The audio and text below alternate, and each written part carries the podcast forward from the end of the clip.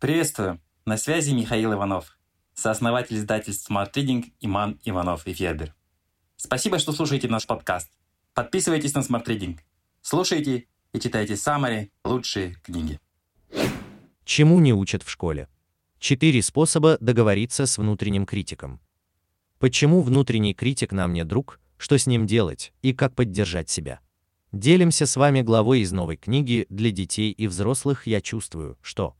Гид по эмоциональному интеллекту в инфографике, продолжающий серию «Чему не учат в школе».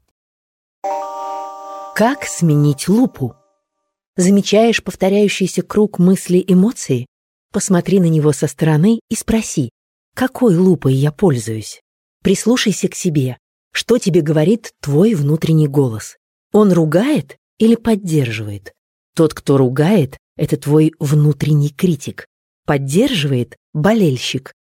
Если ничего не делать, ты будешь всегда слышать только одного из них, и чаще это критик. Но если подружиться с собой, оба голоса станут твоими помощниками в жизни. Вредный критик. Замечает малейшие ошибки, недостатки, сравнивает тебя с другими. Он постоянно недоволен тем, что и как ты делаешь. От того, что он говорит, становится грустно, самооценка падает, хочется все бросить и сбежать. «Растяпа, тормоз, у тебя ничего не получается». Добрый болельщик. Его голос, наоборот, подбадривает в сложных ситуациях. Он всегда на твоей стороне, заступается, оправдывает, помогает собраться с силами и поверить в себя. С каждым может случиться. Ты все равно молодец. Так держать. Что делать с критиком? Подумай, чей голос звучит у тебя в голове, когда ты ругаешь себя? Может, так говорил тебе строгий учитель?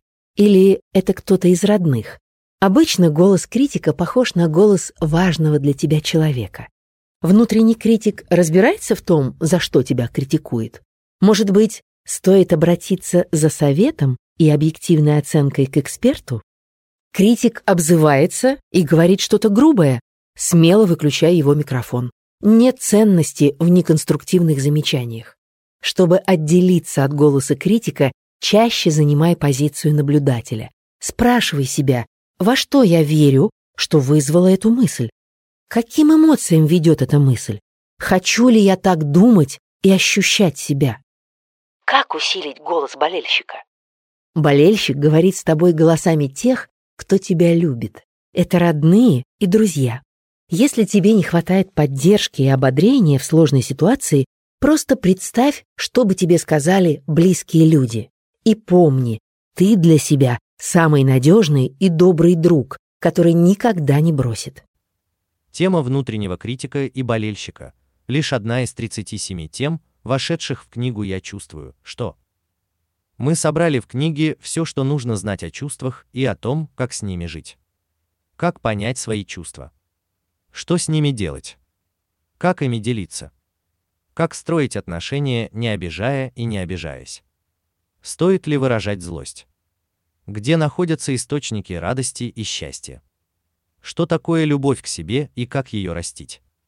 Полистать и купить новинку можно на Озоне.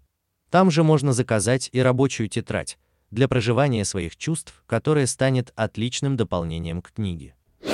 Smart Reading – Summary на лучшие нонфикшн книги в текстовом и аудиоформатах.